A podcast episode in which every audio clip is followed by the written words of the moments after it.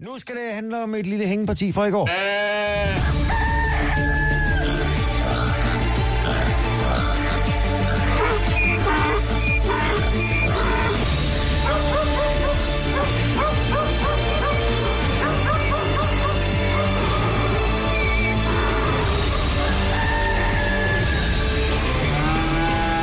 Topstart på Pop FM.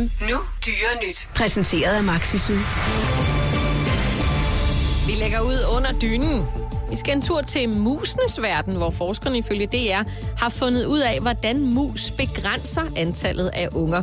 Hvis du går rundt og tror, at mus er nogle værre lagengymnaster, så er det faktisk ikke helt rigtigt. Mus får ganske vist op til 10 kul unger om året, men faktisk tyder noget på, at de mange unger kan være årsagen til, at hundmusene ikke får endnu flere.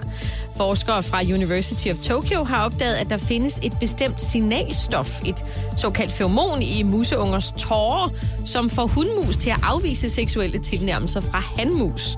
Museungernes feromon lugter ikke, det er heller ikke luftborn, men hundmusene kommer i kontakt med det, når voksne og unger plejer hinandens pels. Feromonet bliver opfanget af receptorer i næsen, der sender et signal videre til det område i hjernen, der håndterer følelsesregulering. Med andre ord, musemors hjerne får besked om at sige, ikke i aftenskat.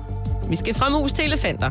For når Folketinget inden for de kommende måneder venter sig at vedtage en lov om at forbyde eksotiske dyr, øh, dyr i cirkus, står elefanterne fra Cirkus Arena, Lara, Jungla og Jenny uden et hjem, men ikke længe, hvis det står til dyrenes beskyttelse, Knuttenborg Safari Park og Cirkus Arena. Parterne er blevet enige om at arbejde sammen for et nyt elefantanlæg. Det skal ligge i Knuttenborg Safari Park, hvor cirkuselefanterne kan tilbringe deres otium under de bedste forhold, fortæller dyrenes beskyttelse. Ambitionen er, at det nye elefantanlæg anlæg skal løfte overliggeren for god dyrevelfærd hos elefanter i zoologiske haver. Det nye anlæg skal sikre elefanterne 200.000 kvadratmeter plads i det fri, gode indendørsfaciliteter og rig aktivering i anlægget. Knuttenborg Safari Park vil ansætte to faglærte dyrepasser til at tage sig af elefanterne, samt en ekstern elefantekspert, som sammen med elefantpasserne fra Cirkus Arena skal hjælpe elefanterne i overgangen fra cirkus til Safari Park. Og vi lukker og slukker i Norge, og hold nu fast. Den norske lakseindustri kaster nemlig en halv milliard kroner efter en ny teknologi, der kan genkende lakseansigter. Så hvis du troede, at den ene laks ser ud som den anden, så tager du altså fejl. Og hvis du tror, det er ligegyldigt, om man kan se forskel på dem, så tager du også fejl. Finten med lakseansigtsgenkendelsesteknologien er nemlig, at hvis opdrætteren kan skelne mellem for eksempel syge og raske laks, så kan han også undgå for eksempel at behandle raske fisk og dermed begrænse brugen af blandt andet antibiotika. Mm. Norske Cermax er nu gået i gang med det storstilede projekt, hvor selskabet inden for syv år vil skabe et system, der kan genkende lakseansigter ved at se på blandt andet gælder og prikker omkring fiskenes øjne.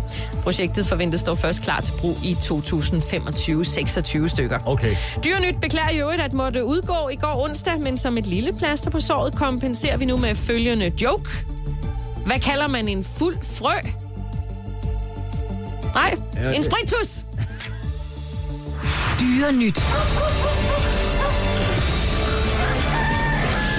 Præsenteret af Maxisu. Kærlighed til kæledyr.